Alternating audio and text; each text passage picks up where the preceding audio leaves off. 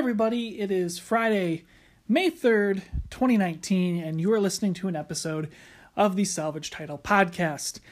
As always, I'm your host, Brett Esledyke, and uh, if you can't tell by the way that we're starting the show, we're kind of kind of work on a slightly different format uh, going forward. I've been gone for a couple of weeks. Uh, I've had a lot of stuff going on in my personal life, uh, specifically regarding my job, and uh, as such, it became increasingly difficult to put together a podcast. Even the the the scrap story episodes uh, became quite a bit more difficult to do, and for that I apologize. Uh, not being transparent about it and uh, reaching out to people who normally listen on a pretty frequent basis. So we're going to kind of work on a different way of doing the show and hopefully make it uh, just as informative and interesting to listen to, but also uh, a little bit more easy to record going forward. So uh, bear with me as we continue to work on this podcast uh, being, I don't know, a thing. Nevertheless, guys, I hope you had a fantastic previous couple of weeks. Uh, spring has sprung here in Michigan. Uh, we're pretty much into summer mode uh, where I work out in Holland, out on the lake. Uh, it's scary to think about, but tulip time begins tomorrow in Holland, Michigan, and uh, well, my mind, body, and soul is not prepared quite yet. So, uh, yeah, I figured today we'll kind of talk a little bit about a few things going on in my life uh, regarding cars. Uh, we'll talk about uh, some shopping things that are happening uh, specifically related to cars. And uh, then we'll talk about some news stories uh, from the past week or so that I think are interesting and worth touching on that maybe deserve a few more thoughts than what have been put out online. So, to kick things off, we'll talk a little about what's been going on with me. Just recently uh, did a repair on my car last week. Uh, about $1,300 worth of suspension repairs uh, on my little Fiesta. Now, uh, it's important to note that my Fiesta, while it is a 2011 model, only has just over 100,000 miles on the clock. Uh, I've owned the car since the spring of 2016, uh, so I've had it just over three years actually. And uh, overall, you know, I've been pleased as punch with this car. I've said it on this podcast many times before. Uh, it really is a very reliable vehicle. It is comfortable and fuel efficient and you know relatively quiet. Uh, surprisingly, these were built fairly well, uh, given the weird way that it went from being built in the UK to at least the North American models being built in Mexico. Uh, it, you know, it's held up quite well, I would say. A few squeaks and rattles here and there, um, but you know that's to be expected with an American car. Uh, nevertheless, you know, $1,300 of suspension repair is a really good indication of how bad the roads are here in Michigan.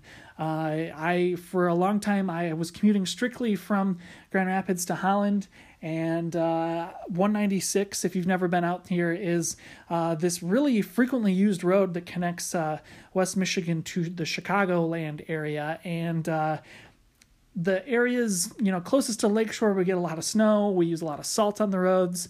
Uh, it just becomes a nightmare of potholes divots dugouts so many other things that uh, you know no car is safe uh, from this. There was an incident uh, little over two years ago now where the roads were so bad that uh, five or six different vehicles all like blew out their tires on the highway and they had to shut the highway down because the traffic jam caused by it was so bad.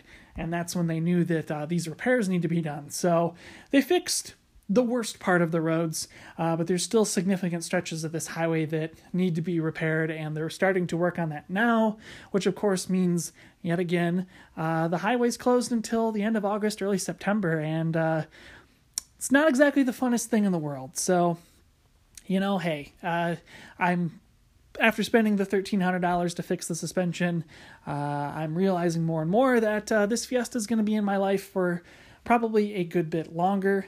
Uh, my repair guy even touched on a few other things that I might need my attention soon, including uh, new front rotors, uh, new front pads, and uh, potentially new shoes on the rear drum brakes. That's going to be a couple hundred dollar repair, probably north of 800 bucks. And then uh, there's some tune up stuff that might need to be checked out. The good news is the tune up stuff I can likely do myself uh, since these Fiestas were made to be repaired fairly easily at home. but we will see how deep we get into that in the not too distant future. as far as other personal car news, it's not exactly 100% personal, but the, nevertheless is something that I see in my everyday life, and that is uh, my significant other's 2015 Jeep Renegade. Uh, we've touched on this particular vehicle on the show many times uh, and how it is currently a lease vehicle and that the clock is ticking on that lease. Uh, that lease, if I remember correctly, is up in September. Uh, I think it's not too long after Labor Day weekend is when uh, it was originally released or leased back in 2015. And uh, you know we've had a lot of ups and downs with this vehicle. Uh, it's it's one of those Jeeps that I think I kind of understand the quote unquote Jeep thing a little bit. Uh, it is a supremely capable vehicle when it comes to inclement weather. It really does uh, give you this sense of, you know, relative safety and capability that I think a lot of other uh, crossovers might not necessarily be able to give you, while at the same time still having plenty of design and engineering drawbacks that only a Fiat Chrysler vehicle can give you. Uh, yeah, you know, I, I, I go back and forth on this thing. I, I love, love, love, love the four wheel drive system in this car. Uh, it is really, really good at getting you out of rough spots and many other things. It's it's fantastic, uh, but the drawbacks when it comes to overall interior quality, uh, the rather terrible uh, NVH in this car that it surely has a lot to do with the square shape of the vehicle. Um, you know, it's stuff where I don't feel like it's worth getting another Renegade at the very least. Uh, so we're looking at our options on returning the Jeep uh, to Jeep and possibly picking up another Jeep. But that in of itself is a huge mess of what you want versus what you need, what's available and what's not. We'll talk about some FCA related stuff uh, when it comes to vehicle sales here in a little bit. Uh, but the the gist right now is that if we bring this Jeep back to the Jeep dealer, what vehicle are they going to try to push push us into? Uh, it's very clear that the Compass is a vehicle that Jeep has built a lot of, uh, and they do have a lot of them, and it is meant to be the next step up from the Renegade, uh, with for only a small increase in cost. But then they have the Cherokee, which the Compass has now been eating into sales wise, um, but they overlap in a way where I would say the difference between the Compass and the Cherokee is almost negligible. Uh, it really comes down to how much space do you want behind the rear seats for cargo. Uh, the Compass actually wins out in that argument, which is very strange, uh, versus how much space do you want behind the front seats uh, for passengers, with which the Cherokee wins out in that regard. Uh, fuel economy is almost exactly the same. Overall dimensions of the interior are almost exactly the same. Uh, its its standard features are very similar and yet very different, uh, at least in terms of price and availability and so much other things. So, hmm, it makes it a tough decision. You know, in my heart of hearts, if it's my money, I feel like I might go with the Cherokee over the Compass. Uh, but when it comes to everyday usability, the more car-like features of the Compass, I think I like that maybe perhaps a little bit better. But uh, we'll have to drive them back to back. Now, the big wrench that I want to throw into this entire scenario is, of course, the Hyundai Santa Fe. Uh, the Santa Fe just recently got refreshed for 2019. Uh, Hyundai has sold quite a few of them, and uh, they're looking to sell quite a few more. And as such, they're dumping pretty big incentives on the Santa Fe right now here in West Michigan. And uh, with the much greater list of standard features, a similarly capable four wheel drive system. Uh, I really do feel like it might be the superior option, specifically in regard to the Cherokee. Uh, but uh, we'll see. We'll we'll have to see where things go because right now we don't even know if we're even going to lease again. We might just end up getting something used. So uh, we'll kind of keep you posted as we continue to shop. It's been fun to look. Uh, I know we did consider the Hyundai Ioniq at one point. Uh, it is a vehicle that I personally really, really liked, and we'll touch on the Ioniq here in a little bit. Uh, but uh, I think after this winter, after you know being reminded again of the bad weather that can happen in long spurts at a time, uh, it's important that one of the two of us has a more capable vehicle. And I think right now it's becoming uh, the SO that is going to have the the SUV with four wheel drive, where I might have the car that's more fuel efficient uh, and a little bit better for uh, long distance commutes uh, in the spring, summer, and early fall time. So we shall see what happens. But anyway, guys, that's what's going on with me in my personal automotive life. Uh, yeah, uh, it's it's it's we're getting there. I guess is the way to say it. Uh, moving into summer, it's crazy to think that it's already May. It's crazy to think that it's traditionally the big car season. You know, we're we're we we had some pretty big rainstorms come through. You know, it's it's been a been a thing. So yeah. Anyway, we're gonna take a quick little break, and after the bump, uh, we're gonna talk a bit about some car news.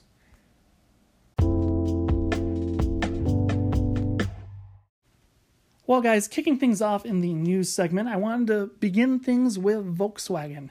Uh, Motor One had an article published today, and Jalopnik picked it up and talked about it a little bit uh, about the Volkswagen Golf, the next generation Volkswagen Golf. Uh, apparently, according to Motor One, they talked to somebody who works for Volkswagen of North America, and they are implying that the next generation Golf won't be coming to the US as a Golf, but instead only as the GTI and the Golf R. Uh, the primary reason, according to Volkswagen, or at least this guy who works for Volkswagen, is that uh, nearly 50% of all Golf sales in the US are either a GTI or a Golf R, and that going forward with a continued push towards crossovers and SUVs and uh, you know the long-standing tradition of the Jetta being the better selling of the two compact cars here in the U.S. Uh, that they just don't think it's worth bringing the car over uh, in any normal trim capacity. And, uh, you know, at least in terms of the numbers, at least in terms of quote unquote science, uh, I think they've got a good case to make. Uh, but it is a very disappointing one, uh, simply because the Golf has always been, you know, the standard, I think, for compact cars to some extent. Maybe not in every extent. Uh, but the Golf has always had a long standing uh, place at or near the top, uh, at least in terms of looks. They've always looked great. Uh, they've always at least felt great initially. Uh, they drive really, really well. Um, but it's been the reliability, dependability, uh, overall resale value, uh, driving costs, insurance costs, so much more that have kind of kept them out of that top spot uh, behind the Civic and the uh, Corolla for many, many people. you know, I without getting too much into speculation, I think there's also the pretty good chance that the Golf will likely be replaced by some kind of ID car uh, that's their electric car uh, in the not too distant future. So I also shouldn't be too surprised with that there. Um, but I really do think this is a disappointing yet understanding decision from Volkswagen. Uh, now, Volkswagen, of course, hasn't said anything officially, uh, so definitely take what Motor One is saying with a gigantic grain of salt, perhaps the size of a small dog here. Um, but uh, I think in the long run, I think more than likely uh, this story may end up proving to be true. One of the other interesting stories that also came out today is that Ford is talking about V8 production uh, at their engine plants going forward. Uh, Ford, for a long time, has had a maybe not necessarily a class leading V8, but one of the better V8s out on the market uh, with the Coyote 5 liter V8. Uh, that engine debuted, I think it was 2011 in the Mustang GT. That same engine ended up making its way into the F 150 uh, in some of the larger crossovers, I guess they're technically SUVs for uh, Ford and Lincoln as well. Now, the Coyote V8 was pretty phenomenal in that it was the return to the 5 liter displacement, and it fixed a lot of the issues with the modular V8, where the modular was really quite heavy, comparably underpowered compared to any of the LS engines from GM, and just didn't add the performance necessary to make the Mustang the icon that it deserved to be uh, in the modern era. Now, as technology has continued to change and demands for fuel economy and power delivery uh, have begun to change with it, uh, Ford is saying that they're going to be building a lot fewer V8s uh, in the coming years simply because buyers aren't opting for V8s in their pickup trucks anymore. Uh, when you look at strictly the performance numbers, uh, any of the data sheets, any of the sales numbers, you're seeing that at least in terms of the F 150 uh, and the larger SUVs of the Ford product portfolio, almost all of the engine boxes being checked by customers and by dealers have been the EcoBoost engines. Uh, those EcoBoosts now rate down to, I think it's like what? The smallest is 2.7 liters, I think, V6 on up to 3.5 or 4 liter twin turbocharged V6s. Uh, these V6s are making fantastic power figures. Uh, they've proven to be quite reliable in the past decade or so of service. Uh, fuel economy, eh, all over the board. Uh, it's one of those things where I think a lot of customers go, hey, this performs like a V8. Hey, this does whatever, not realizing that, you know, once you put this engine into boost, it's going to start guzzling gas like a V8. Uh, but when it's out of boost, you know, it's relatively fuel efficient. Uh, so at least in the terms of the F-150, you know, I wouldn't be surprised even to see in the next year or two uh, that Ford drops the V8 altogether in the F-150 because honestly, least in terms of me, if I was buying an F 150 tomorrow, I don't think I would select the V8 option. Uh, it just doesn't seem to make that much sense anymore. Uh, but at least for the Mustang, however, uh, that will be the probably sole vehicle keeping the V8 alive at Ford for the foreseeable future. And whenever there is a next generation Mustang coming out, uh, again, I would not be surprised to see if Ford drops the V8 altogether uh, going forward. Whether or not this spells doom and gloom for the V8 altogether in the American car company lexicon, uh, I have my doubts. I think GM is likely going to cling to their uh, V8s for as long as possible. The small block Chevy is legendary when it comes to performance and dependability. Uh, they are shockingly fuel efficient somehow, some way. Uh, I'm still blown away by the fuel economy figures that my dad can get with his old Avalanche, generations old technology, older platform V8, everything. That thing can still pull, you know, 21, 23 plus miles per gallon out of the highway. And with a truck that size, that's really phenomenal. Uh, the Corvette, of course, might be switching off of that technology a little bit. So, again, we'll see if the tech leader begins to kind of move things there. Fiat Chrysler seems to have no push to get out of the V8 game anytime soon. With the Hemi engine still going strong, uh, I don't see any reason why they should. So, Ford again might be leading the way with some major changes, but uh, I think GM and Fiat are going to kind of be steady as she goes, at least for the next couple of years. One of the other interesting things, at least regarding Fiat Chrysler, and we kind of talked about it earlier on in the show, is that sales for Fiat Chrysler uh, haven't exactly been as good as what everybody thought. Uh, Fiat Chrysler is the last American automotive company uh, that does publish monthly automobile sales. Uh, Ford and GM moved to quarterly updates, uh, I believe it was last year. Uh, Fiat Chrysler had, mm, by all sense of measure, an okay April.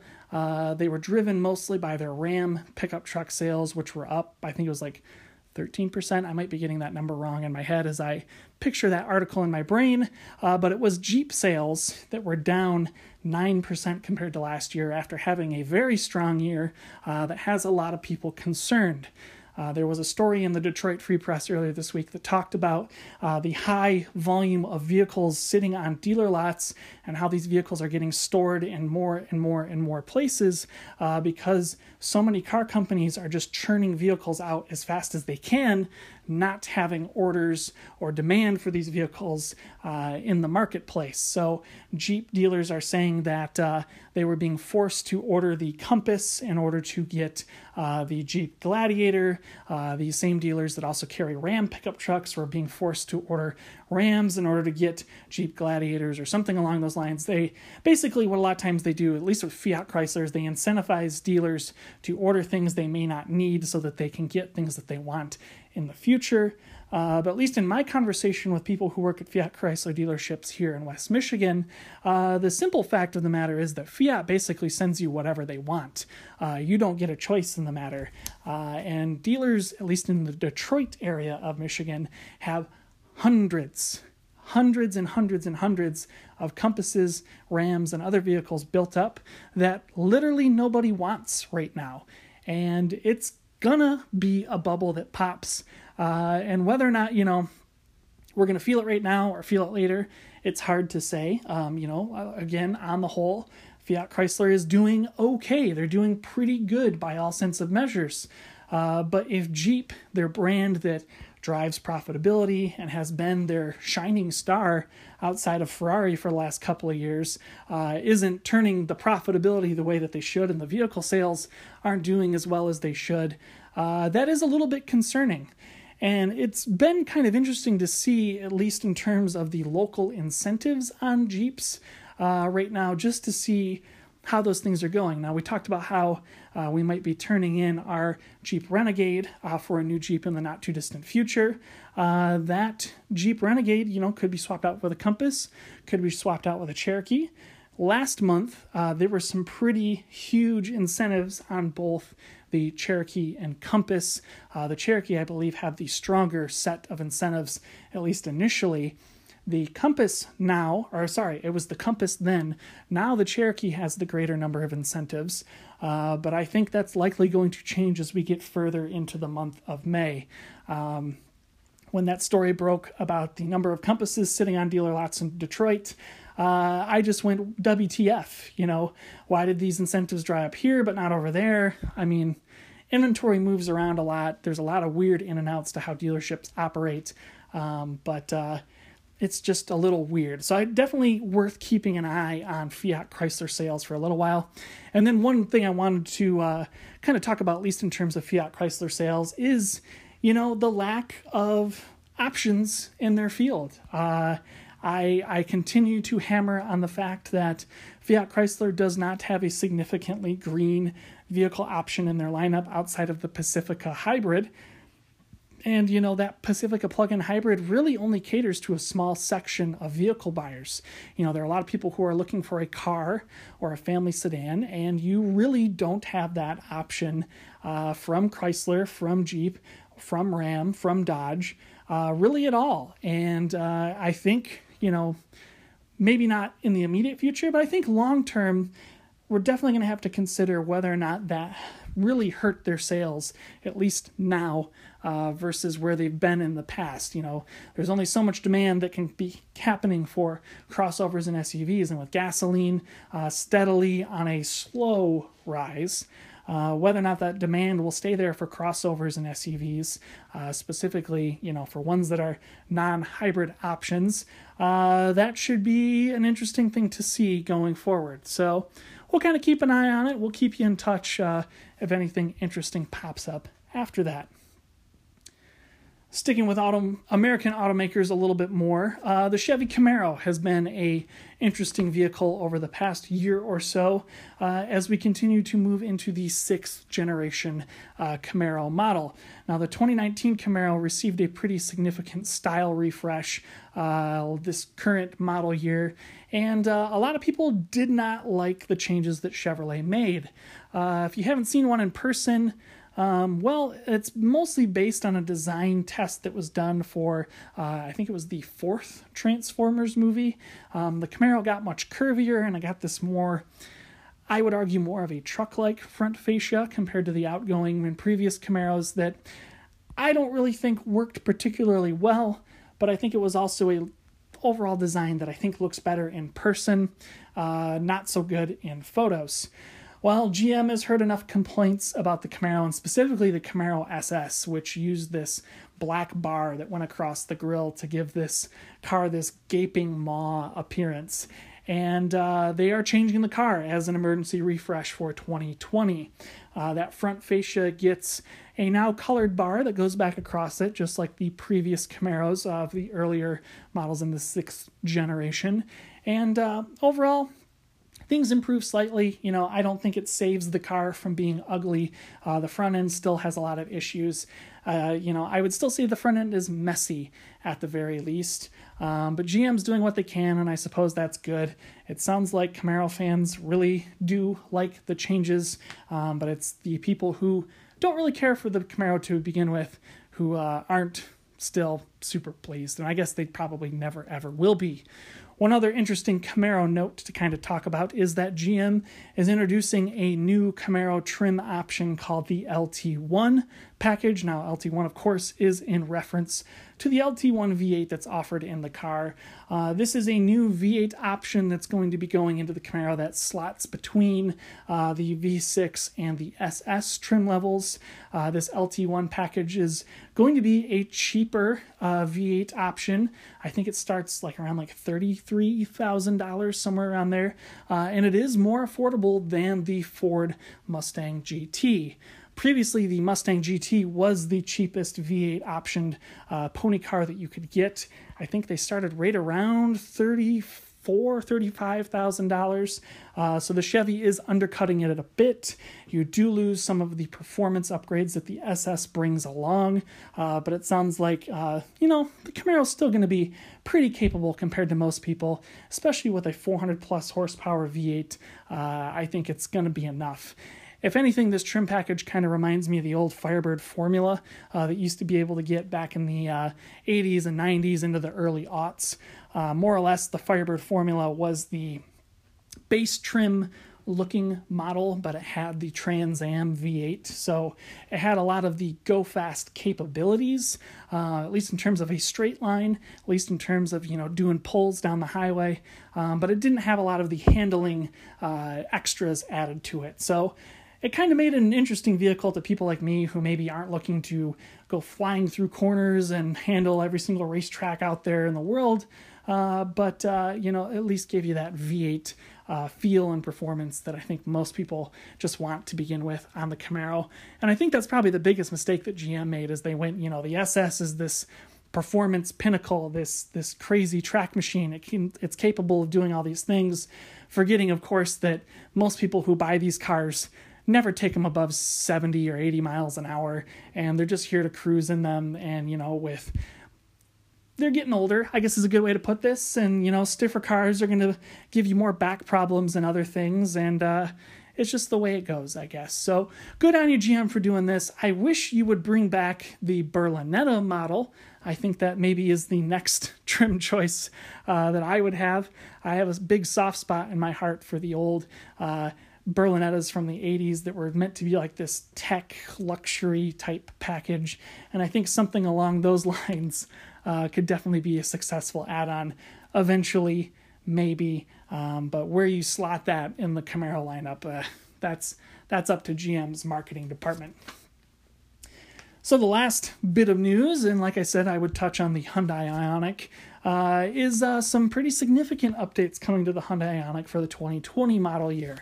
Uh, if you aren't super familiar with the Hyundai Ioniq, more or less, uh, it's a significant uh, hybrid, plug-in hybrid, and electric vehicle uh, rollout from Hyundai that happened back in I think 2012 or 2013 was the first year.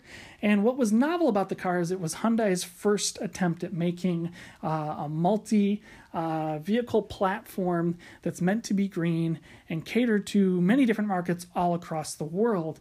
Uh, Hyundai, I think, had a pretty significant rollout of this vehicle. Uh, they had a great launch, a lot of really good technology, and really, I think the only things that limited this car in the marketplace was Hyundai's ability to build them.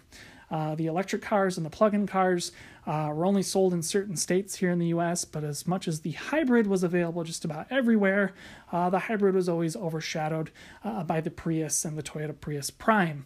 Uh, and this new update to the Ioniq is hoping to change a lot of that. So, starting at least with the electric vehicle, uh, they're increasing the battery capacity from I think it's the high 20s, I think it's just under 29 kilowatt hours to just short or just over 38 kilowatt hours. Uh, with that bigger battery, uh, overall electric range increases from 124 miles to about 160 on the EPA cycle. Uh, the European test cycle puts it as high as 183 miles. That definitely won't be the case for that car in particular, um, but it is a pretty good performance increase for the car overall when you consider that it is one of the most affordable electric cars that you can buy on the market today. Um, when you also consider that the Hyundai Ioniq has a lot more standard equipment than a comparable Prius or many of their other vehicles uh, out there that kind of cater in that market. You know, I'm thinking of the uh, the Nissan Leaf. I'm thinking of uh, the Fiat 500e, so on and so forth. Uh, the, Ioniq, the Ioniq really makes a really good case for itself uh, at least in terms of overall usability uh, and overall range, which, you know, again, we can't get it in here in Michigan. But if you live in California, Oregon, or Washington, I think this is a really good car. One of the other things that helps the electric version uh, be a much better day to day vehicle is that they are changing the charge rate on the car. Uh, the car is jumping from a 6.6 kilowatt hour charger to a 7.2 kilowatt hour charger, and with a DC fast charge, it'll go from 0 to 80% in just under an hour overall. Uh, those are pretty good EV charge rates, I would say. Uh, and again, makes it a very compelling EV choice if you are in a part of the country where you can get one. Uh, other changes to the car, you know, are happening across the board. It sounds like the electric motors in these cars are getting a little bit of a boost in overall output. Obviously, the EV is getting a little bit more power uh, versus the plug-in hybrid and standard hybrid. Uh, it also sounded like, if I remember reading one of the articles, the plug-in hybrid is getting a slight boost in uh, overall battery capacity, uh, whereas the standard hybrid is going relatively unchanged. But both of those cars are getting this significant style and uh, technology increases that the hybrid and electric vehicles are getting uh, with some new front fascias, new styling on the side, and much better interior appointments. Uh, more or less, Hyundai's upgrading the Ioniq to the new standard uh, infotainment systems and other things that the flashiest Hyundai and Kia models have. So that'll be the new 10.25 inch horizontal touchscreen. Uh, it's actually a two screen system. Uh, it looks absolutely fantastic in the Kia Telluride and the Hyundai Palisade. It looks incredible in the new Ioniq. Uh, it's getting new seating surfaces, new softer touch materials, some changes to the dials and other things uh, that just bring it more in line with the new cars like the new Sonata uh, that are rolling out here in the not too distant future. Uh, once again, I would definitely say that uh, you know the Ioniq I think is one of the most interesting hybrids on the market today. Uh, at least strictly compared to the Prius, I think it is a better choice than the standard Prius, where things start getting a little more contentious are with the plug-in models. Uh, the new Prius Prime has got a new five-seat interior layout now uh, that makes it a much more uh, day-to-day family-friendly vehicle. But the Hyundai still has better standard equipment, and I think that's going to be the big uh, win for Hyundai uh, going forward. Uh, but it's the electric model that I think still deserves the greatest amount of attention, attention, even though we can't get it here in Michigan. So, uh, that just about wraps up all of the news. And after the bump, we'll just uh, say a few more words about the podcast and uh, get you all out of here. See you in just a moment.